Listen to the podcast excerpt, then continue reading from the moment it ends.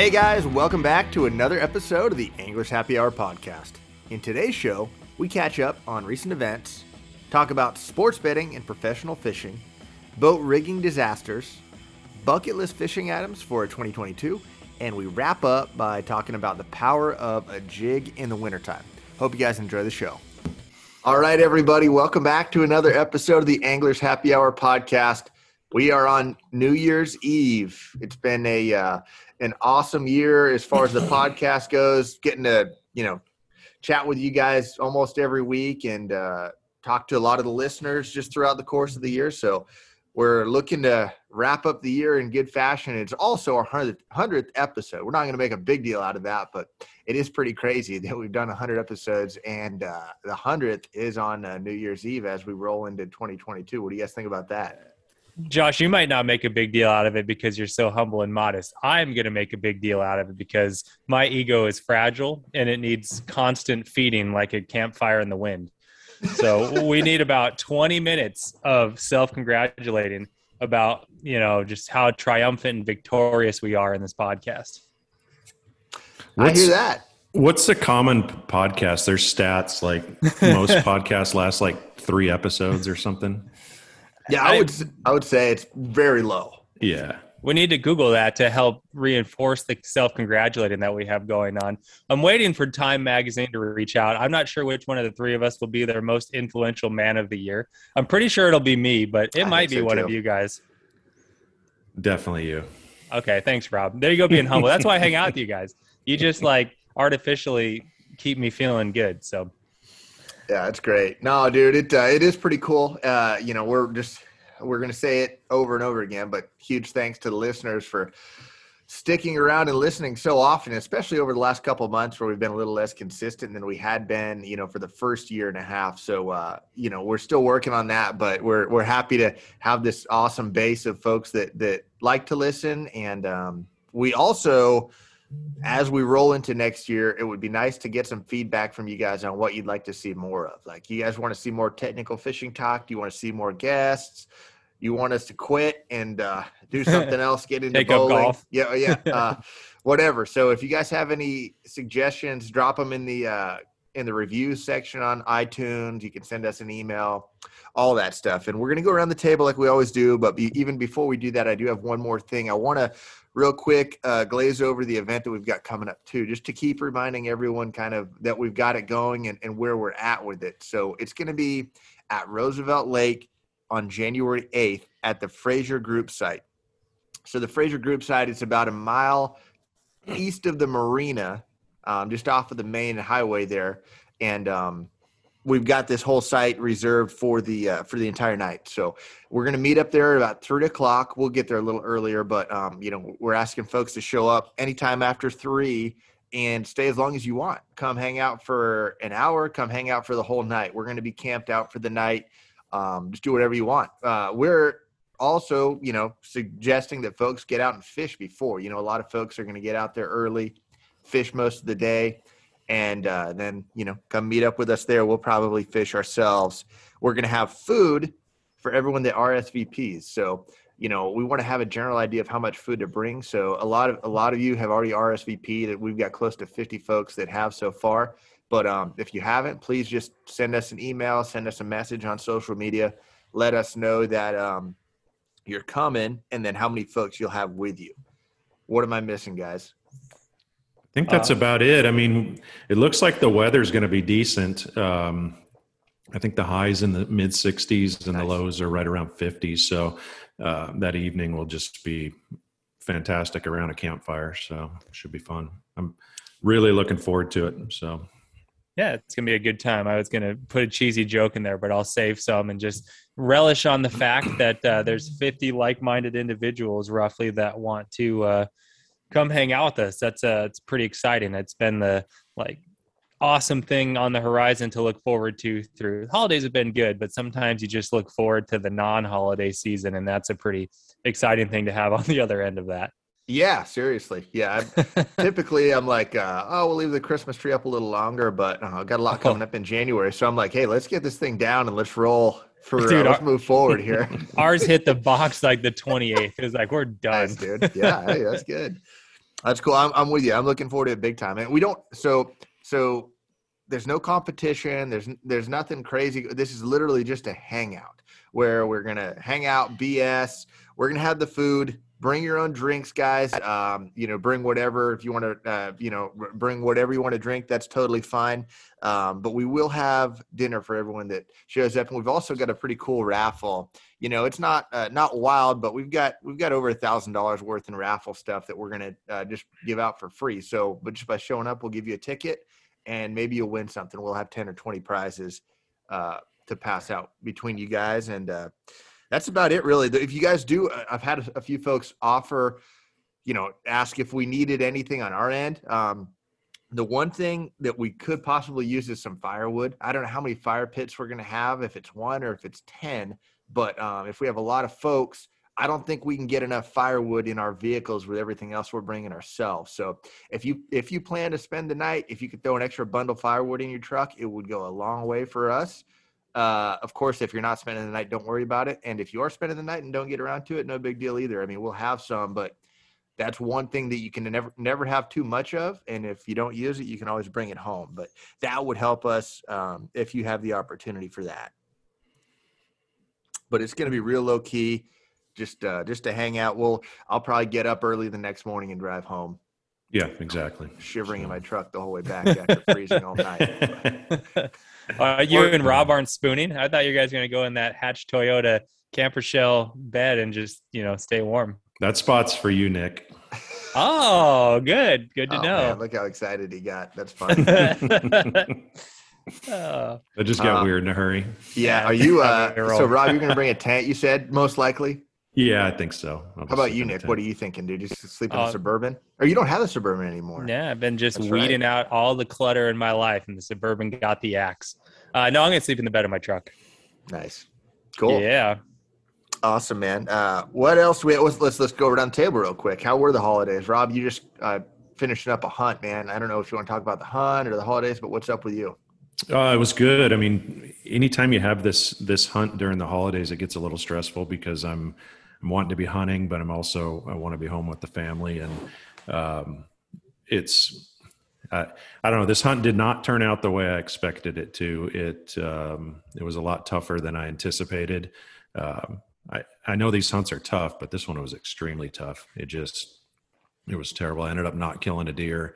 Um, my goal was to shoot a big one and I just never saw a big one. And I, am you know, I was completely surprised. I didn't even see like the medium sized bucks, you know, like I just saw the little guys and probably saw, I don't know, 25 or 30 different bucks that, um, probably half of them I could have pursued and, and shot, but, uh, ended up holding out and not killing one, and that's the risk you take. Um, had a good time with uh, my son and a couple buddies, and we hard, worked hard, sweated.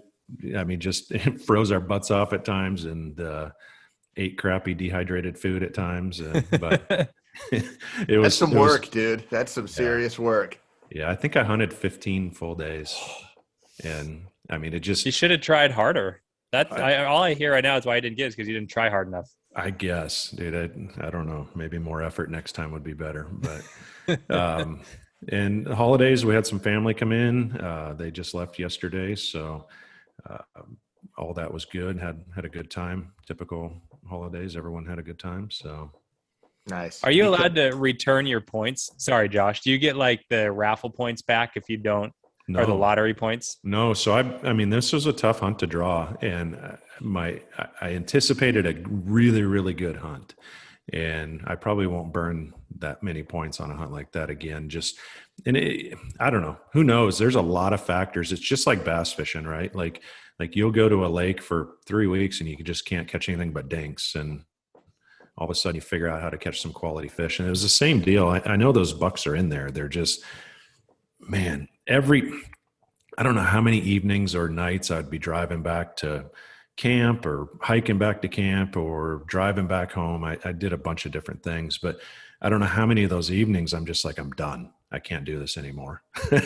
and I'd wake up the next morning and be all refreshed and ready nice. to go. Hey, that's cool. Driving out to my spot or hiking out to my spot, going, you know, we're going to kill one today. And it just, I, I don't know. I can't explain it. So it's it interesting. Is it is. Out- Yeah. Out of all the hunts I've seen you go on, dude, it, it's kind of a unique one because like it has they don't typically go like that, right? And Right, uh, if you right. put so much work and effort into it, and props to you, man, that's cool. I mean, hey, it's that's that's sports and the outdoors and fishing and hunting in, in a nutshell, right there. But it is props is, to you absolutely. for trying so hard. Yeah. So my buddy Alex goes, we, we had like five days left. And he goes, man, he goes, no matter what, you're going to remember this hunt, and especially, you know, when you kill a big one at the end, you're really going to remember it. And then he's like, well, either way, you're going to remember it. but That's funny. yeah, it's cool. It just, you know, it shows when your buddies are out there, you know, pounding their heads against the wall with you too. So it's pretty cool. So yeah, how much did you have to pay them for that? nothing, just fed them every once in a while. Nice. That's cool. Wow, you cool, have better man. friends than I do. It's good. What's up with everyone's silent when Nick says that too? What Yeah. uh, what's up with you, dude? I know. Cricket. That's be- that's because it's true. I mean, it's just what it is. Hmm. But that's okay. Luckily, I can afford to pay some really high quality friends on the internet to back me up.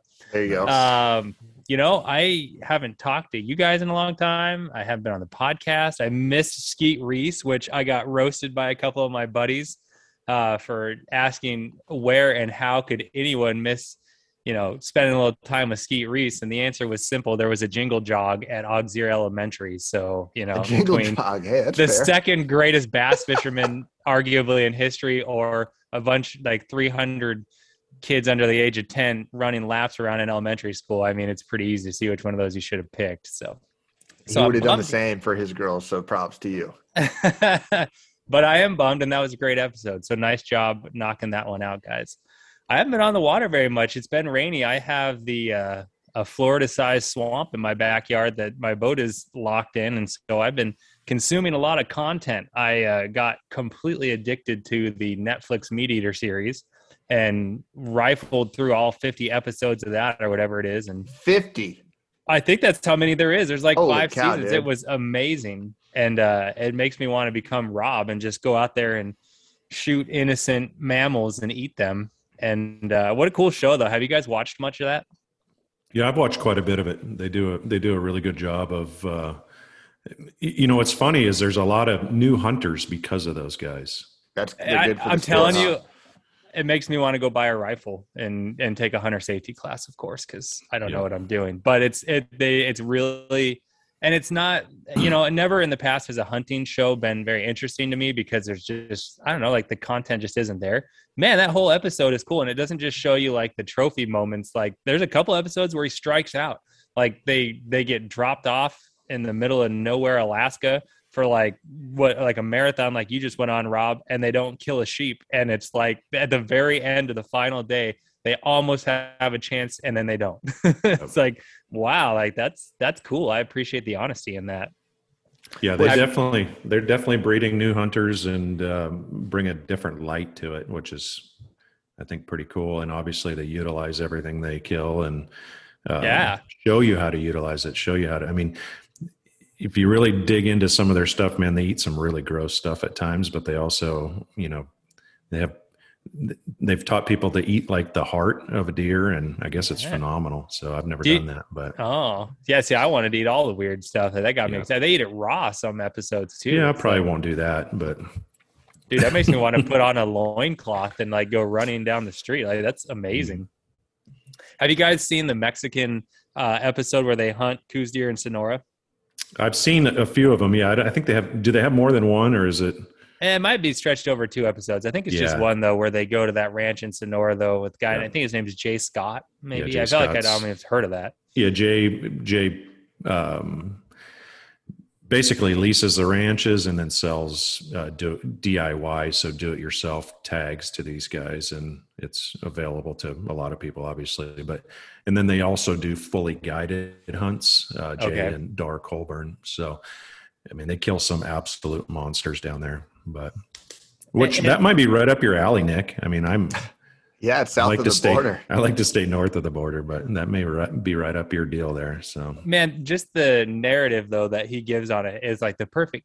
It like encapsulates exactly why I like going down there. So obviously that episode got me all warm and fuzzy and excited. And then the best part is they make tamales out of it, dude. They shoot a deer and make tamales. No way. like- yeah, Oh, and they like make it. They grind the corn into the masa dough. Like it's so, anyways, long tangent on that. That has been consuming most of my time and efforts, and uh, it's over. So I guess I have to go fishing now. Hopefully, I can. I have a plan now where I'm going to hook a tow strap onto my trailer so that I don't drive everything through the mud bog, my truck and trailer, like the last time. And maybe I'll only have two sets of nine foot deep ruts instead of four, eight, six sets. It's going to rain again all day today. It's not going to help your cause on hardening the ground up at all. I know. So maybe if I had some of these friends that get silent when I talk about how great they are, could take me fishing. It'd be great. You should mix in some concrete in your backyard. Dude, well, we started a pool 14 months ago and we have like a mud bog. I'm thinking it might just be a mass burial site at this point. I might just go full Oh, serial God. killer and just put them back There there. you go. yeah. Great. A pool, huh? yeah, That's cool. All right, Josh, what's up with you, man? Uh, not too much here, man. Just uh, you know, get through the holidays. It is uh, the holidays are cool when you have little kids, as you guys both know. So enjoyed uh, Christmas a lot. You know, just watching the kids light up with all the all the little things, whether it's looking at Christmas lights or making cookies or or you know opening presents, seeing family. So that that was really good. That was the best part. Um, you know, watching my kids fight over each other's That's what I was gonna say. Yep. You I sound mean, like you had gets- a riot. One gets one thing and uh, it's cool until the next day when the other kid wants it, you know, and that's mine, that's mine, that's mine. But the, the they got a karaoke machine, and that's been Nice. the one that um, it's hers. But boy, he wants to sing on that thing, and she does not like it when he grabs that microphone. Man, it's uh, Oh, it's game over. So we're working on we're working through that. But uh, dude, do you guys don't do like family karaoke? Man, we got a karaoke machine a few years ago, and that is like amazing. What song do you sing, Josh? Well, so we haven't connected it to. Uh, I've, it's got like it's whatever stock, like ten little songs that little girls like, right? That like that that come with it. But Like um, Metallica? exactly, yeah. Um, but we're I think you can connect it to an app or something and do other music. So, d- it- Okay. like, is that what you've done with yours? Well, we have one that was like Bluetooth, right? So it's just a Bluetooth speaker, and then you just you just Oh, own the mic. That's cool. Is, your, is yours not Bluetooth connected? I don't know. I have no idea, right. dude. Well, you need I to sing because if it ever gets a little stale in your night, just wait until you see some people start singing, and uh, it's a good time. That's a good deal. I like that. Yeah. That's cool. Uh, but other than that, dude, not not too much. Just uh, I'm not gonna reaction. sing. Rob's not gonna sing either. That's uh, Nick singing might make you feel better, but uh, we're I not think that's what we should do at the dancers, dude. appreciation event. Bring your karaoke machine. Rob will lead off. What would you? What would your opening song be, Rob? What I, would wouldn't, I wouldn't. I wouldn't show up if that was the case. Dude, you're just like my family that came down for the holidays too. It Mm-hmm. got a little flat a few times, and so we were trying to like inject some fun in it. Dude, my sister and my dad are so boring. They're like, "Oh, I'm not gonna play charades," and that. So I forced them. I like held the. It's all like try. I held the phone over my sister's head and forced her to participate. Hey, That's what I nice. do with you. I would tape the microphone to your hand, and I'd turn on. You're probably like. I don't know. You'd probably know like a George Strait song from '95. You could probably play like Heartland for you or something. Yeah, karaoke's not for everyone, Nick. When I'm around, it is. I will force you. Absolutely not. I, even though you're bigger than me, I will I will find a way. we'll see. That's funny. Um, but you know, we've got a, a kind of a list of topics to talk about today. We want to talk about just the year 2021, some some items that we want to do next year, but um, just some other stuff. One interesting thing I wanted to see what you guys thought about this was uh, MLF signed a partnership with Bally Sportsbook, um, the sports betting app, and uh, it's never really been a thing in fishing before, but I think it's obviously with sports betting, there's good and bad, but um, if you're trying to grow a sport, I, I can't think of many better ways to get people to pay attention than to have sports betting involved with it. So uh, they signed that partnership. They got two free fantasy fishing games. Uh, but what do you guys think about that deal just as a whole, man? Do you think it's a good or a bad thing? I think it'll help it grow. I mean, I think there's a lot of uh, people that follow football that aren't really football fans because of, you know, they're betting betting on stuff and like the fantasy. It's not really fantasy. I guess maybe I don't understand the Bally. It, is that what it is? Well, I think it's I think it's going to be both, and I'm no Okay. expert here, but I think there will be different things that you can bet on, but also they are also going to help the league just run a straight up fantasy fishing deal as well. Yeah. So that, I mean, it'll That would it'll, be free. I think it'll really help grow what you guys are doing. And um, which is great. Uh, and you, you're going to get fans that probably aren't really bass fishing fans that are going to get involved in it. So, and that's, the ultimate That's goal, hoping. right? That's To- cool. Yeah. Yeah. Yeah. There's only. Go ahead, Nick. I just say, I, yeah, I echo that. And then I always think too, like, uh, man, for the major sports, they are so good at setting lines, you know, and then those are always changing throughout games. It's like some of those, like, it's just like scientific. Like somehow they've learned how to analyze and whether it's an algorithm or what. I wonder how they do that with fishing. Like, do you think they just have a team of like fishing expert consultants that are going to figure out how to?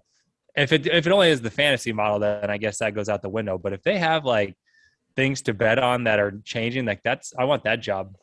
It would be kind of fun, yeah. Like uh, I don't know how they would do it, right? Um, I don't know if it's going to be just like little side bets, like you know, does uh, Each does Jordan Lee, or something. does Jordan, yeah, like who who catches the biggest bass of the day, or does Jordan Lee catch over twenty five fish today, or whatever whatever it might over under type stuff, uh, which Yeah. might be a little bit easier. But yeah, I have no idea. I have, I have no idea about it. It's it's so uh, early on, but it'll be interesting to see whatever they do come up with. And uh, cool. yeah, have you have you ever done any sports bet? Like it's amazing how sports betting has blown up since it was it became legal here in Arizona. Have you tried it yet on anything? Clueless. I am completely clueless too. on it.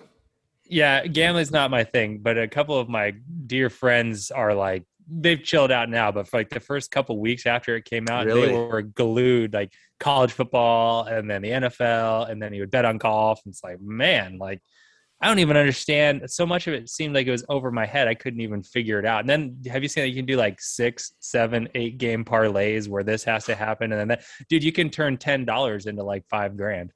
Or ten dollars into nothing. Zero. yeah, pessimist Rob over here. Yeah. the guy who doesn't sing doesn't doesn't do anything fun man we're uh, replacing you That's hilarious. Good luck. Yeah, yeah, no doubt, dude. That's so Uh, funny. Right on. Uh, let's see what. You'd have a hard time finding someone as grumpy as me. i was gonna say old salty fishermen are not a rare thing rob Yeah. don't give yourself too much credit I do want to give a shout out to Mark Jeffries. I don't think we talked about uh, Mark Jeffries on our last episode from Bass Talk Live, but he is retiring after how many years, Rob? 15, something like that, man. Yeah, I think they've been going.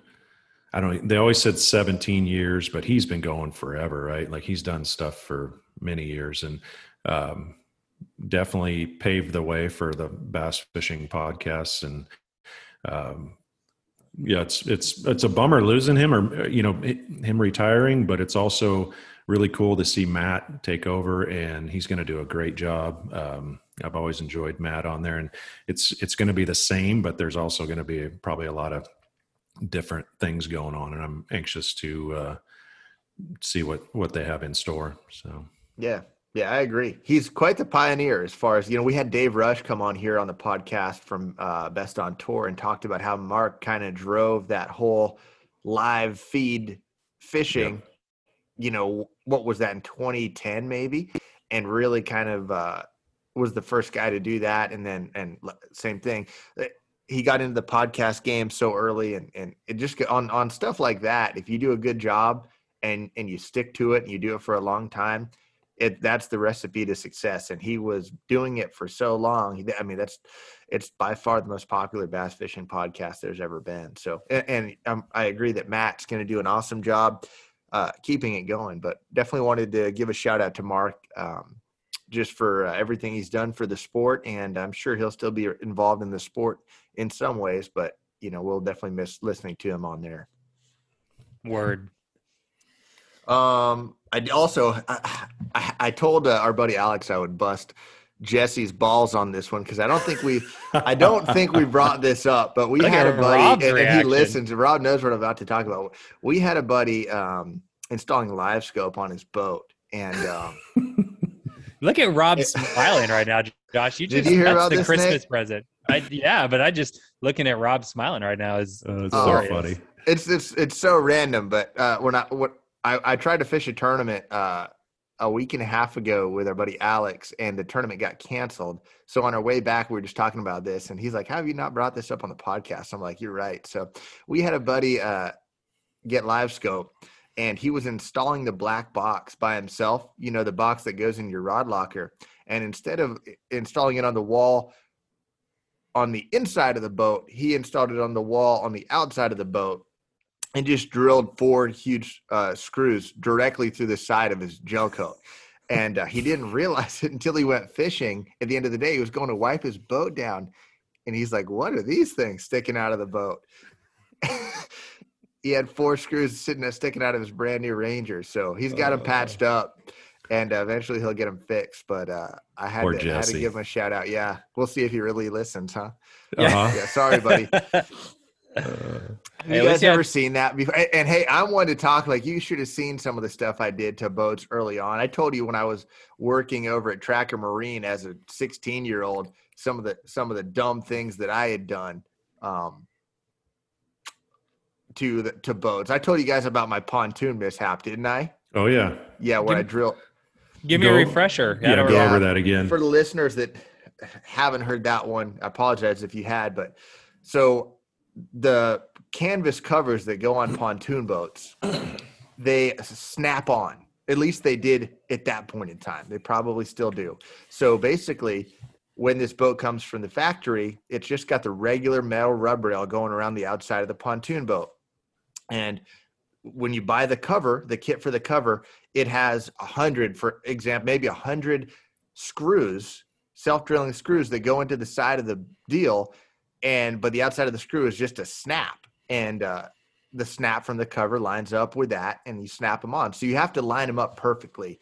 You get um, you start and then you, you measure out like every six inches all the way around the boat. You drill in the snap. Well, somehow I got off, and uh, we had extra snaps. So, dude, long story short, I end up putting about 50 extra snaps into this boat because I had been off for like half of the boat, dude. So I, I, I didn't think it was a big deal at all. I was, I'm like, whatever, you know, extra snaps. It's a pontoon. No one It's- cares it's what a safer. pontoon boat looks like, anyways, right? yeah, they got options here when they're snapping their cover down. and uh, my boss at the time, Johnny Randall, everyone knows Johnny uh, uh, here in Arizona. He comes out, dude, and he loses his mind. And he's not like freaking out on me. He's just freaking out at the situation in general. Oh my God, what are we gonna do? These people are gonna be here in two hours, and they're gonna pick this boat up, and they're not gonna want to take it. And uh, and he's losing his mind. So uh, another one of the mechanics, Larry Hardy, uh, who we've talked about on the show before, he's like, I got an idea. We'll take. He's like, we'll take all these extra ones out and put. And he just got these really tiny little screws, and and he's like, they'll think it's just part of the boat. when uh, like these screws are just part of the boat, Trim. they yeah. just can't be snap uh, snaps. And uh, sure enough, dude, we took all those extra screws out, put the little ones in, and the people picked it up, and they're like, "Boat looks great. Thanks, uh, Oh. thanks a lot." So pretty funny. That's that's So- a good save. I've got a similar story to that, and I know I've told it before, but it's uh, back in the early '90s. You would, you would put a compass on the floor of your boat. Oh. You know, what I'm talking about those big bubble compasses. Yeah. and whoever installed it they they just drilled it right through the floor right and the screws of your boat. No it was just a customer's boat and um, i was i don't know i was a kid working at tempe marine at the time washing boats right?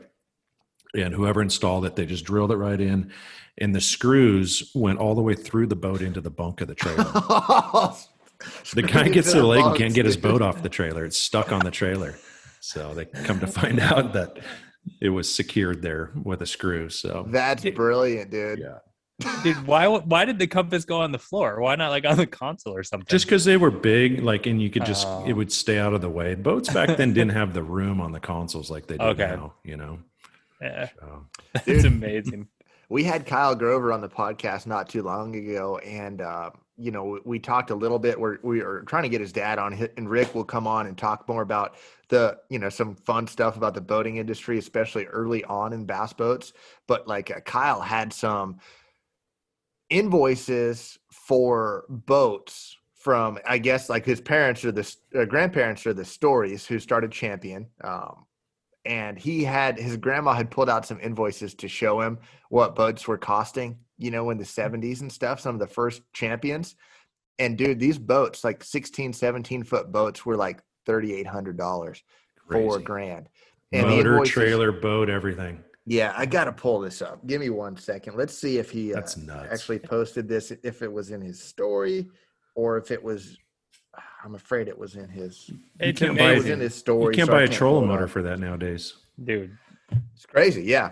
Yeah, my, my first my first 89 I had a 1989 18 foot 4 inch champion boat, uh, two flashers, two temp gauges, two paper graphs, the the greatest 24 volt or 12 volt whatever it was trolling motor, 175 uh, Mariner, like the hot rod. I think it was Nice. whatever it was. Um, I bought it a year old from Larry Mantle for 14.5. That's Oh, crazy. Yeah. Fished out of it, beat the absolute crap out of it for three years and sold it for 10 grand. So, Nice. Not a bad Dang. hit, dude. Yep. Do you think uh, in 30 years we're going to be like, you guys remember when boats were only 80 grand? God, You I know- hope not. It- Be I think it- 190 for the next for, Yeah. for one in 30 years. At the rate we're going, it's just going to, yeah, it, it, that's what it's going to be, unfortunately. But, I'd say without a doubt that's what it'll be. Everything's just relative to the time, right? They think that's just what it is. So we'll see. Yeah. Did Yeah, you know it's that's funny? We'll we'll let Jesse continue to you know sizzle here for a minute and talk about boats and funny things like that. Um, I am terribly mechanically uninclined as well, but I'm cursed with the desire to be better at it and just haven't applied myself to it. But this probably isn't up your alley. But have you seen the crazy things like decked out John boats and like Tiny Boat Nation and stuff? That's been another wormhole I went down. So I'm going to enlist the services of Rob because he's actually capable. I want you to build me a sweet like 16 foot Alumacraft and put like rod use? lockers on it. Yeah, See, I well, I'll just put it in the mud, but it'll be okay. I think it's a great idea in the garage. Uh huh. And I, I think a lot of these people probably experience this. Like they build it up and do all this stuff, and then they get to the lake and they realize that like this boat can only handle so much weight. Uh huh. Well, that's what I wondered too, because and I would imagine it. I Uh-huh. would I would imagine it really changes the way the boat was meant to work. That's Uh-huh. my take on it. But I wonder. I've never been on one, so hopefully Yeah. someone will bring it to our appreciation event so I can. so use it. after after breaking Jesse down and Uh-huh. just let- let's build him up. Yeah, hopefully he's still listening, and I need to give him props on uh, on Alex's wife's elk hunt. Like that dude, just like Les, he manned up and hauled a uh, a hind quarter out, and he literally ran to the truck the last Nice. like last 400 yards and was yelling. It was hilarious. So He's Dude, a and I- stud, and he's a hell of a fisherman. Like he's a great dude, but uh, so props to him. But like, can you imagine like wiping your boat down and running into a screw? Ah, I've done some, dude. I've done some dumb stuff that really pissed me off, and I'm trying to rem- like when it's self-inflicted. That's when it's just really frustrating, right? Yeah. A lot of times, in my case, it's like when I'm doing something and then I just put something together wrong, and it just takes me so much longer than it normally would take.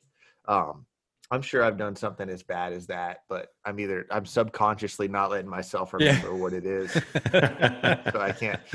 And I think Jesse started fishing as a co-angler about the same year that I did for the TBF when I briefly fished that.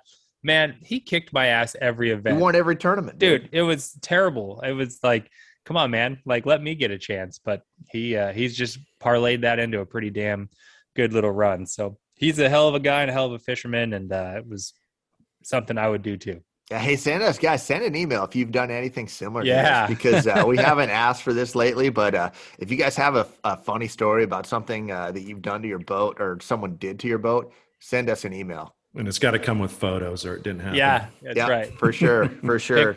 pics or lies For me, it's usually a lot of times driving my boat too. I told you guys about that time I drove over that bridge that I knew about that was you know six inches under the water. Uh, that's self-inflicted.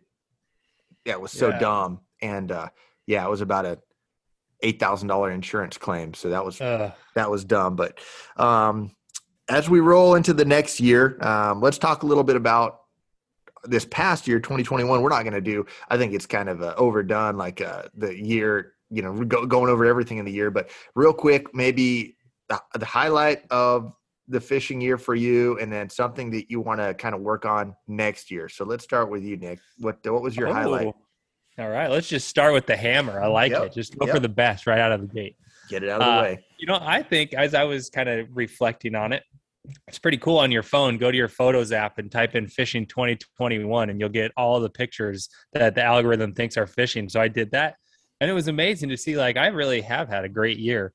But I think the number one funnest, like coolest part for me was I had three separate groups of people in my life that weren't very exposed to fishing and hadn't fished very much. I got to share Baccarac with one of those people. I got to get my brother-in-law in Alabama a little bit farther along in his journey of you know being able to fish um, on his own, and uh, and then a buddy of mine here locally. We had a great day at Bartlett with him and his son, and caught some fish. And that it's corny, and I'm just saying this, I guess, for all the you know followers that I'm to get that are sappy. It's just cool, man. Like it was cool to be able to share it with someone who doesn't fish very much, and then see them get excited about it like hands down that was the best part of the year for me like my buddy in in mexico when he caught his four pounder and it was like the third fish he'd ever caught and he was just like I can just smile looking at him sitting in the backseat of that boat, reeling against the drag, just trying to rip that thing into the. He was so excited, things jumping, and he's just. And then for like 30 minutes after that, he just sat there drinking a beer, just with like this shit-eating grin on Oh, his face. dude, it's like You're- so great. It's just the best, dude. I mean, you caught a four pounder, you catch a four pounder, that's cool. But like, uh, dude, it was I totally can relate with that story I told on the podcast a couple weeks ago about my buddy Brian. He caught that nine, dude, and it was his biggest fish he ever caught. He sent me a text every day for the next week. Just like he would literally just send me a text say nine pounder. You know, he was- Yeah. dude, That's and that's what hilarious. it's all about. Like, Oh, it's. It's it's way better than catching one of those yourself. Honestly, Yeah. after Like, you it's caught just- a couple. It, it's just the best. Yeah, you're correct. You got to catch a couple yourself too. But no, it's just, man, when you can get someone else, like, and not everyone's going to connect, right? So that was the other part of it for me was that it's like you could take someone and they'd be like, oh, okay, it was a cool experience and like, thanks. But when someone is like, oh, there, there's a fisherman inside of them, Yep. and and it will continue to be there whenever they, it's on demand when they can go fishing again. It'll come right back. That makes it all the better. So cool. Totally agree. That's well said, man. How about how about next year? What uh, what are you looking forward to fishing wise next year? What are you going to try to do? Yeah, man. Well, I think I'll yeah. Rob's taking a pic, a selfie right now. So go to Rob's Instagram real quick because he just took a selfie. Um, I'm just taking a picture of you. We're going to put it on uh, Anglers Happy Hour with what's with the skeletons behind you? oh, he's waving to you. That is interesting. Those were the bodies that didn't make it to the pool in my backyard yet. yeah. Been a slow process, man. They decomposed in my garage. All right. You know, I'm the broken record of Mexico, though. So uh, I, I'm excited for next year. I'm gonna. What is the deal with skeletons, Nick? Oh, you don't want to know. CSI was out recently, and I had them wedged deeper into my garage, and looks like I passed the forensics. No, those are Halloween decorations. bro. Thankfully, no one listens to this podcast. all seven of them. Nah, there's just some. Have you ever seen that was our Halloween thing this year? Like they do funny things, so every day we change their position. I wanted to put my boat out there and have them like fishing on it, but I never got that far. But my kids did all sorts of silly things. I'm trying to think like, I don't know, they had a good run with it. Kids love skeletons. And then you can do funny things like, well, this is somewhat inappropriate, so I'll clean it up. But they fell over in the wind, and it totally looked like some skeleton intercourse was occurring. And I was like, why don't we leave it like this? Leave them. Amazing. That's and then hilarious. it fell down again, and it was like face down in a bush with his legs up. And I was like, that's better too. And we didn't even do that. Like that, that's like a plus right there. Your neighbors probably did that, dude. Yeah, seriously, right? Some rowdy teenage kid probably came through and did that. But That's Yeah. funny. 2022 Mexico. That's that's my goal, man. I uh, Just Rob's gonna. Rob's gonna build me. Here's what's gonna happen. Rob's gonna build me. I found a seven, 16 foot tracker V hull for like negative 20 bucks. And Rob's gonna build me a sweet deck to stand on, and I'm gonna put a sweet trolling motor and keep it ultra light, 40 horse four stroke on it. And uh, I'm gonna drive down, and I've got five or six lakes sprinkled throughout Sonora, Sinaloa, and down into Nayarit, and I'm gonna hit them all, and uh, it's gonna be great. So, Rob, if That you would could be get started crazy. on, oh, I, I, mean, that would just it. be wild, dude. I, it's it's too much for me, but like, if if you could do that and film it, it would be unbelievable, dude. Or But- if it just have a blog, right? Like it, man. I'm gonna have to do it in bites, I think, but that's my goal. Wow. Yeah, I definitely think that's a YouTube channel starting right there. If you're going down there, Well, considering how much success so far our YouTube videos have had with all the tens of viewers, I'm pretty Yeah. sure that that series will get 15s of. It's viewers. amazing how many views you get when you don't post a video for 12 months. yeah. Apparently, consistency does matter occasionally, but so yeah, I think that's it, man. I'm I'm just the Mexican broken record over here. I just that's just what I want to do. I know, man. How about you, Rob? what are we looking for? Highlights of 2021? Yeah. And and yeah, it's something you want to uh, work on for next year, do next year. Yeah, fishing wise, not a ton of highlights for me. I, I'm still. All right, pessimistic Rob is right back in here. Mhm. It's just No terrible. highlights. Yeah. Twelve Well, months. I just I'm so st- I'm still out of the out of the groove. Didn't really catch much. yeah. Yeah, I had 300 guide trips and people caught seven pounders all year. It was a real, real bad year. yeah. No, I just I'm still like trying to get out of the the I don't know what you want to call it from 2020. You know. Um, well, okay, so there's some truth to that. So I'll There's a This lot of year truth was to just it. as crazy, dude. yeah. Yeah. It's so crazy right now. Yeah, I don't want to be a downer, but I mean that's just the way it is. So, um, my goals for 2022 are just to get back to normal and and get on a regular guiding schedule and and getting after it. So it's uh, I don't know these last it, these last two years have been so weird because I feel like I've I've lost a bunch of my regular customers due to COVID, just people Sure. not traveling and and uh, it's looking like in 2022 I'm going to get some of them back, which is huge. Nice. You know, Cool, man. so um, yeah, I just want to get back to I know that's the common theme, normal, but hopefully that'll happen. So That's Cool. good. I like it. Yeah, that's really cool. It's a good point too, man. Um, sweet.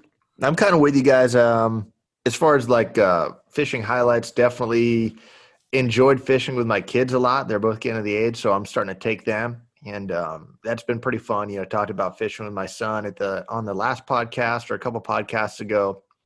yeah, that's Um, the highlight. Him throwing his rod over the side. Of the Yeah, I mean, you talk That's so about a memorable moment, right? That'll be memorable. Uh, as far as like a good day of fishing, um, probably the most memorable of the year was that first day at St. Lawrence, where um, it- it- particularly the first period caught 70 pounds in the first period, and then got roasted online for using a flogger, even though floggers have been uh, around and people have been using them for the last 30 years. But the the all the haters, which there's plenty in the fishing world, decided to tear us a new one for using a totally legal piece of equipment that's been around forever for fish that we just released right back to where we caught them. So that was uh, that was my highlight as far as like uh, tournament fishing wise. And then for next year, I think I really need to tighten things up as far as like uh, the first, you know, I talked about it a lot and I hate to just go too tournament centric, but that is my fishing life is tournaments. And um,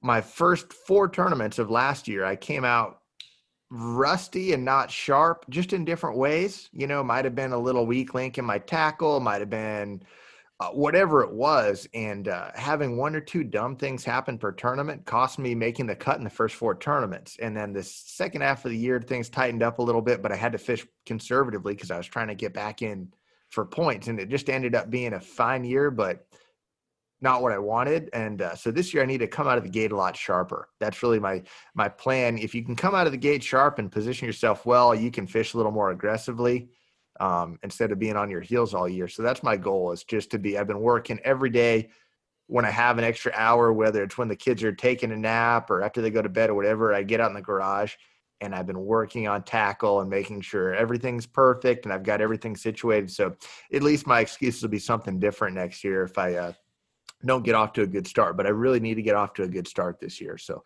that's my goal is to is to be sharp uh, whenever I can. I like it. What uh what does becoming sharp look like? Is there just like all the little check boxes of small adjustments like you're saying with tackle and gear and stuff like that? So much of that's mental though too, right? So it's Well- like staying rested. Like how do you yeah that's that? i mean that's it right like and, and you could be as sharp as attack in, in fishing and still also not have it go your way but tough. it's just every single variable that you can right so like yeah maybe um you know yeah your tackles in a little bit better shape so you lose one less fish you Uh-huh. eat a little healthier the week of the tournament so you don't feel like crap the morning of the tournament and you know you're instead of just whatever it is instead of sitting there thinking about how crappy you feel you're like ready for the bite and you feel that fish bite one second earlier and you don't miss it or you make a better decision because your head's a little bit clearer because you're thinking about the fish not is there a bathroom in this cove? Or or like man i just feel like crap whatever it is right? Uh, dude honestly like it just all those all those little things like that. So yeah, I um, love it. you know like travel planning you know trying to trying to get into places nice and early be prepared. Um so so if if you have everything in order with your boat and your truck and your tackle the day before the tournament, you could be using that time to drive around the lake, look at water clarities, be looking at Google Earth a little bit longer rather than being a, a mad rush to change out all your line, uh, go to the tackle store and buy this, uh, make sure you have this. Like every single thing that you can have in order allows you time to do something else that can ultimately, it's there's no guarantees, but might swing, you might have time to drive into one cove that you wouldn't have had time to drive to in your short two days of practice and say, wow, you know, look at the water back here. It looks great. Or the grass looks so healthy back here. I need to check this out. Whereas like if you didn't have time to do that, you never would even know about it. So yeah, all the little things, right? Yeah. And that's what all what's what adds up. Right. And that's what makes the difference in, um, you know, making a cut or not making it or winning a tournament or not winning it. So uh, when is your first tournament? It's in a, just over a month. So I'm leaving here, I think the uh, January 31st, and okay. the tournament is I think it starts on February 5th, and it's I don't know if you guys have ever watched. I know I know you guys have watched uh, Duck Dynasty. It's it's in West Monroe. Yeah, oh, the home of Duck Dynasty. So they've got yep. a couple on Ouachita River. Well, they've got Lake D'Arbonne. It was they we were thinking about going to Ouachita River, but it's such poor fishing Okay. We complained enough, and they took it off the uh, list of lakes for the tournament. Nice. So we're nice. going to Lake D'Arbonne, which is a uh, 16,000 acre, very stumpy, timber laden lake. I'm actually that's one thing I'm bummed that I didn't get out there before pre practice, uh, before practice, before it went off limits. But um, that's the lake you have to get through. The elimination round, the first two days are on that. That's going to be the biggest challenge. Then knockout round is on Caney Lake. It's a uh, absolute hammer hole of a lake. It's smaller. It's only 5,000 acres, but hydrilla, toad, just absolute toads in it.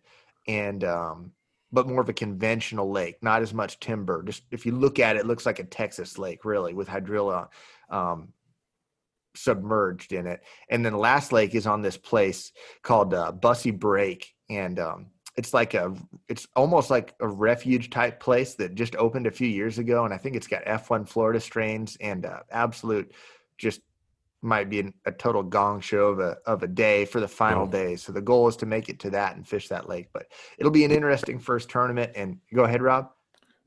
My experience of west monroe um, i fished 2004 or 2005 i can't remember what year it was the Bassmaster Open Championship when they had those at the Ouachita River. On the Ouachita no River. way! How about that? Yep. And that place was absolutely phenomenal. Like, yeah. like not the fishing. The fishing was horrid, but just just the the the town, the city. They had signs, welcome Bassmasters. Every restaurant you went into, they they knew what you were there for. It was um, just exactly what West Coast fishermen don't have. You know, yeah, you just don't have that that vibe around. I mean, you show up to California tournament or something, and people are like, "What? What? Is, what are those things on the back of your boat?" Yeah, exactly. that type exactly. of stuff. You know, yep. so just um, yeah, it was as as a Western fisherman, it was it was an eye opener to how how well the southeast. It's Louisiana Dude, people for you. I was just gonna say I love the South, man. Alabama yeah. felt like that. It's it's attractive. Yeah, and that's, that's in a month. Cool. Josh, you said end of January. It's in about a month, yeah. Oh, and yeah, that's cool that you remember it being that way. I'm sure it'll be that way again, man. I'm looking forward. Guarantee to it Guarantee it will be. And they haven't had a major tournament, dude. It's crawfish, since then. crawfish boils. Yeah, I don't know if it, we're on the early edge. I don't know if the crawfish yeah. will be ready by then. Unfortunately, I think it's like March usually when the crawfish get going. So maybe we'll get lucky and, and have some early ones. But um, just get a little boudin. Yep. Oh, I'm, there'll still be plenty of good stuff, even if the crawfish aren't popping off yet. So, um, yeah, I can't wait. It'll be a good way to start the year, and then Lake Fork after that, which I'm looking forward to even more. I mean, Lake Fork is Lake Fork, so that'll be sick. Um, and then uh, while we're talking about next year too, uh, we asked the listeners, yeah, what what do you want? What do you want to see from the podcast? Do you?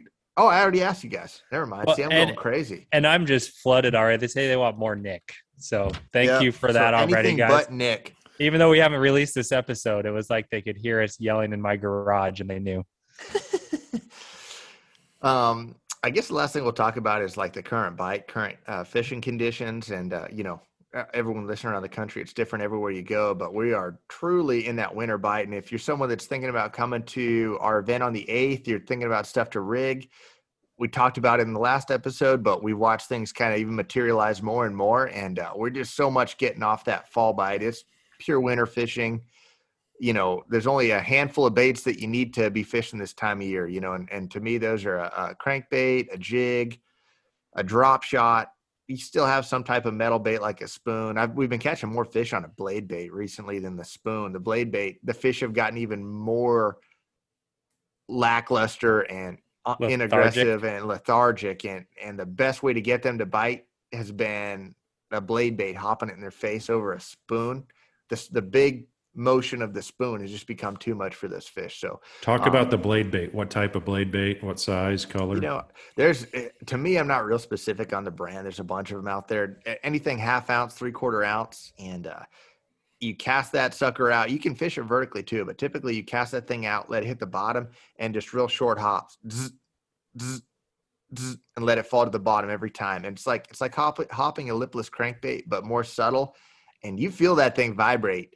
Um, I had I had uh, some some clients out a couple weeks ago, and uh, you could hear it vibrating in his reel when he was hopping. I'm like, dude, what do you think of bass thinks in their lateral line? I mean, that thing's out there you made a hundred foot cast. It's 40 feet down. When you hop it, I hear your, the, uh, your reel vibrating. Wow. And, uh, that's nuts. That's yeah, pretty so, cool though. Dude, uh, the bass can like, feel that. And if that's in their face, it's going to piss them off and they're going to bite it. That's like a bass pissing on an electric fence somewhere, right? That's just got to be like too much. no shit. Yeah, no doubt, man. Uh, that's cool. You know, it's funny. I, I know a blade bait isn't, but at first I just envisioned like a one ounce war eagle spinner bait going to the bottom and then you just like ripping that in front of them. But I know it's a lot more subtle than that. But much more. My mind bit, likes to think that way. You can catch them on a big spinner bait too this time of year. That's definitely a bait that can be in your in maybe your next to the crankbait. Yeah, right? yeah, for sure, exactly. Yep, yep. And but, and an A rig, but it, I mean that's a whole totally different deal. So. Yep. yep. You guys throw something other than big swim baits year round? What a bunch of wimps. I thought there's only one bait year round that you're supposed to throw, and it was a 14 inch Japanese glide. That's a built in excuse to catch nothing, though, when you're that guy. That's why I don't catch anything, day, bro. The thing would go perfect with your uh, John boat with the deck on it. yeah. Hey, how's that coming? Are you done building it for me yet? I'm ready to ready to head south. You're first. You're going to be pumped up, and you're going to get down there, and the wind's going to blow like 30 for the first three days, and you can't even get on the water with that. Whereas if you'd have just kept your bass boat, you just go down there and uh, fish right through it. Are you ready for this though? Yeah. I mean, we're talking like remote locales. There isn't a 10 lane concrete ramps, wide yeah. boat ramp with, you know, some of the lakes have like pseudo ramps, but I've got off on the deep end and realized that there's actually a lot of stuff that has been stocked with Florida strains that is off the map as far as like accessibility. So the reason for Rob's decked out John boat for me was that just like I could just, you know, I've been hitting the gym over the last few decades and I think I could just like pick it up and dump it into the lake, you know? So I do get I get that. I do get that for sure. Having otherwise having I'd, a good ramp. And I thought maybe it could fly under the radar just a little bit better than having like a 21 foot Z9 with, you know, poles and a 250 on it. That might be, although that might be better bartering, you know, too. I don't know might save your life. Yeah, they're not going to even want that John boat. That's, That's a good right. point. They're like our pangas are faster than this. uh, so we'll, well, see. 2022 coming out strong. What uh, What are some other quick little nuggets like that can help guys catch a couple more fish right now when it's tough? I know one thing is tempering expectations for the fishing too. Like. you know, this fall the numbers were so good. I almost never tell give people ideas of what we've been catching on guide trips, but it was so good. I was telling people, yeah, you have to celebrate 60 that. fish, you know, it's been awesome. But now this time of year, I mean, that same lake where we're catching 60, you go out and catch 15 and it's, it's been a decent day. So um, start with, with lower expectations and just be happy that you're, you're fishing in the wintertime, right? You know, instead of drilling a hole through the ice or something like that. But what are some other things that you look for, uh, Rob, when you're looking for fish, man? Uh, what I would do this time of year, you mean? Is yeah, that yeah, just like time, like you like. Are you looking for areas that heat up a little bit faster? Are you fishing north north end of the lake a little more, or north north coves? Yeah, I mean this time of year is so random, but like I I going to the lake, let's say I was going tomorrow, I would probably spend a bunch of time fishing shallow um, just because I know there's a population of fish that are up shallow. Uh, I think they could be the better fish, better quality fish. I agree with you there. Um, I don't think you're going to get a ton of bites. So that's just me going fishing uh, or me and a buddy. Guiding is going to be a different animal depending on who you're who you're guiding. I mean, um, I've got a trip on Monday. I've fished with this gentleman probably six or seven times. Uh, I know he can cast, so I think we're going to approach it the way I would just fishing with a buddy. Where we're going to probably fish shallow a good part of the day. Um, What's your but- shallow bait? Like a square bill or a spinner bait? Like what do you like to throw shallow? Yeah, I think a crankbait. I think a crankbait Uh-huh. this time of year when it's cold is just going to be ideal. Maybe a little crawdad colored crankbait, um, like the KVD 1.5, the uh, Berkley flat side. The Fritz Which side. size? What size? Number of that? five is the best. The five? Yes. Yeah. I forget the sizes on those. That type of bait. Um, and just literally cover as much water as possible. I remember when I was first starting fishing, like it was so much simpler then. Um, and you didn't, you didn't know anything about deep fishing. You didn't know it. So you just go crank, right? It's cold out. We're going to go crank.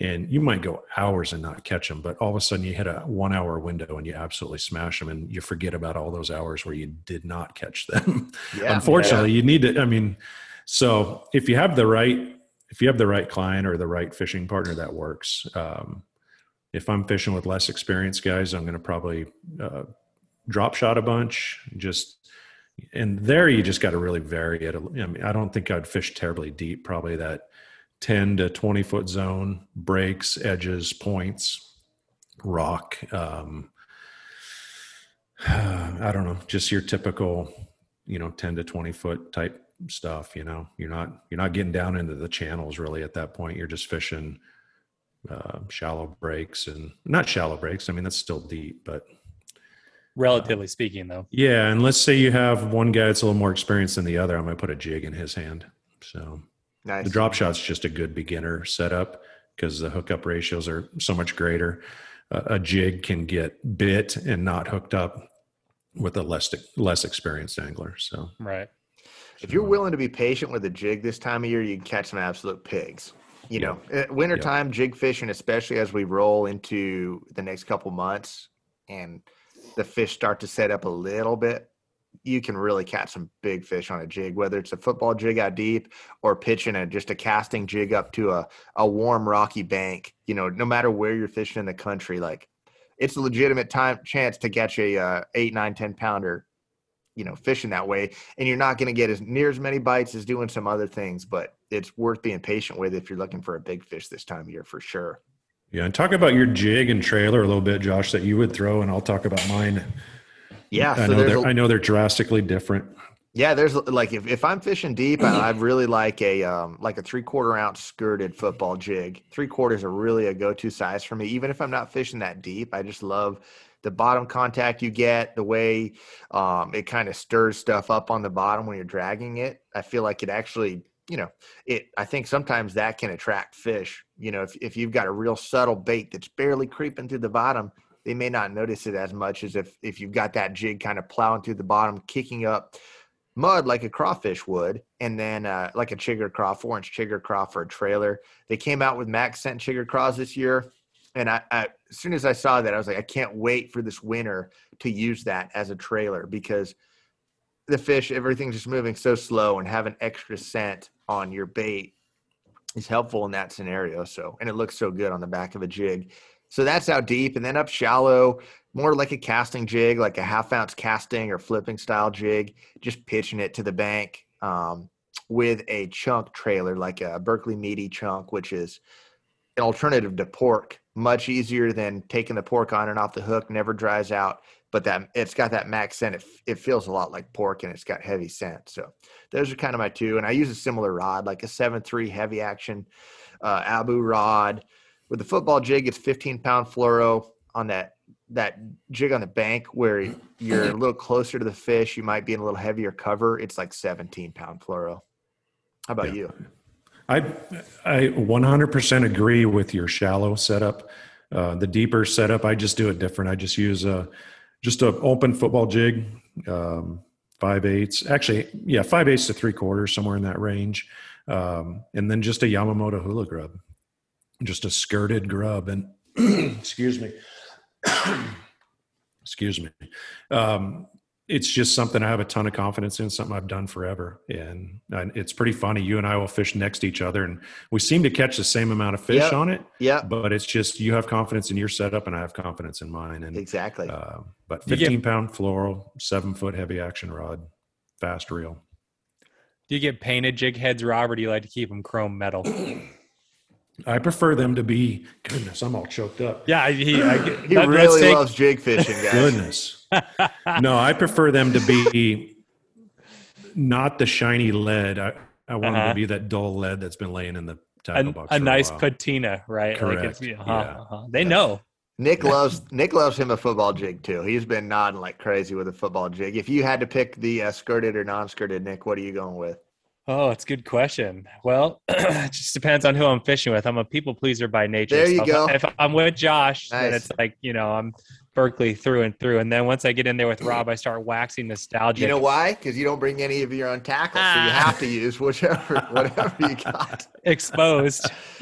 so I, I just I just level up with His friends in excuse my is all life. my tackle's so buried, I don't even know where it's at. Correct. That was three moves ago. Was the last time I saw any of it. So we'll just leave it there. no, I love jigs, and when you're talking Rob about um, clients and someone who's experienced or not, you know, I remember the first time I finally caught a fish on a jig, and and I was really an inexperienced fisherman surrounded by friendly, nice, experienced fishermen. So it felt like a moment where I needed a cookie baked for me and a little blue ribbon pinned on my chest because it was like I did it. But once once you get it figured out, you kind of learn how to feel the bottom and what a bite feels like, and then it happens.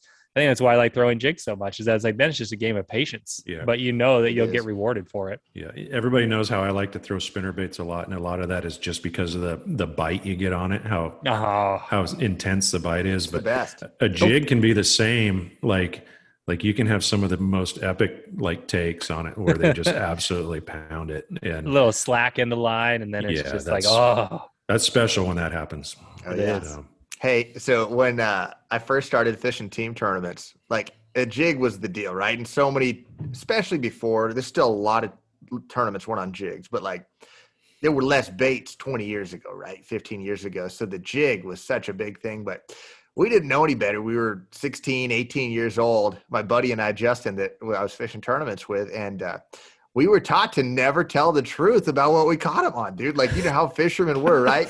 so every single tournament you'd get up there, if you did well, and they'd be like, you know, you'd get your check and they'd be like, how do you catch them? And uh, one word every time we thought we were so cool, we would go, jigs. And, uh, and it was a legit answer because that's what everyone always said. But dude, it was almost, you know, half the time it wasn't. We'd just be like jigs. And everyone would be like, cool, you know. But uh, I- I'll, I'll uh, remember that forever. that's meanwhile, you were catching them on eight pound test with a little Roboworm. Now, who Like, knows what it was, yeah. but it was jigs every time, uh, according to us, until we learned to not be uh, little little jerks about it. You know, yeah. dude. I mean, we were terrible. We would. That's just what we were told to do, right? They're like, never, never uh, tell the truth, right? So uh, we'd see someone on the on the lake. It'd be like two thirty. We'd have the live well going with fish kicking, and we're like, got nothing, bro. You know, just. Uh, Yep. I think that's Uh, something you go through as an early tournament fisher. pay your dues, right? What do you mean? I still do that. Dude, Yeah. Rob big times everyone, right? then he gets to the the weigh-in tank and he's looking at people's bags and congratulating them that it's pretty good for them. You, you gotta look out for Rob. Dude, it's so bad when Boyd was young, he would hook a fish, and if a boat's driving by, he'd act like he didn't have one on. in the tournament. yeah, your your ten year old son's programmed to do that. Yeah, He's got he's got his tip down, slowly reeling, and an eight pounder's Yeah. jumping on the other side of the boat. Yep. Uh, you Have you can't guys trust those that? Vanderkoits. I saw a meme the other day on Instagram. It was funny. It made me laugh out loud. It uh, it's the top of it said what when you t- uh, what you tell your wife to say during the tournament or something like that after your day of fishing. And it's the Jason Aldean song that says, Tell him anything you want to, just don't tell him all the truth. yeah. you know what I'm talking about? Did you see that? Oh yeah, yeah, It yeah I did. Good. right Um, on. Well, it's true I though. Say, I say we ended on that note. If you guys are, uh, if you don't have anything else, I'm kind of tired of you guys. I'll see you next year. Kind of burned out on this whole thing. good one. All right.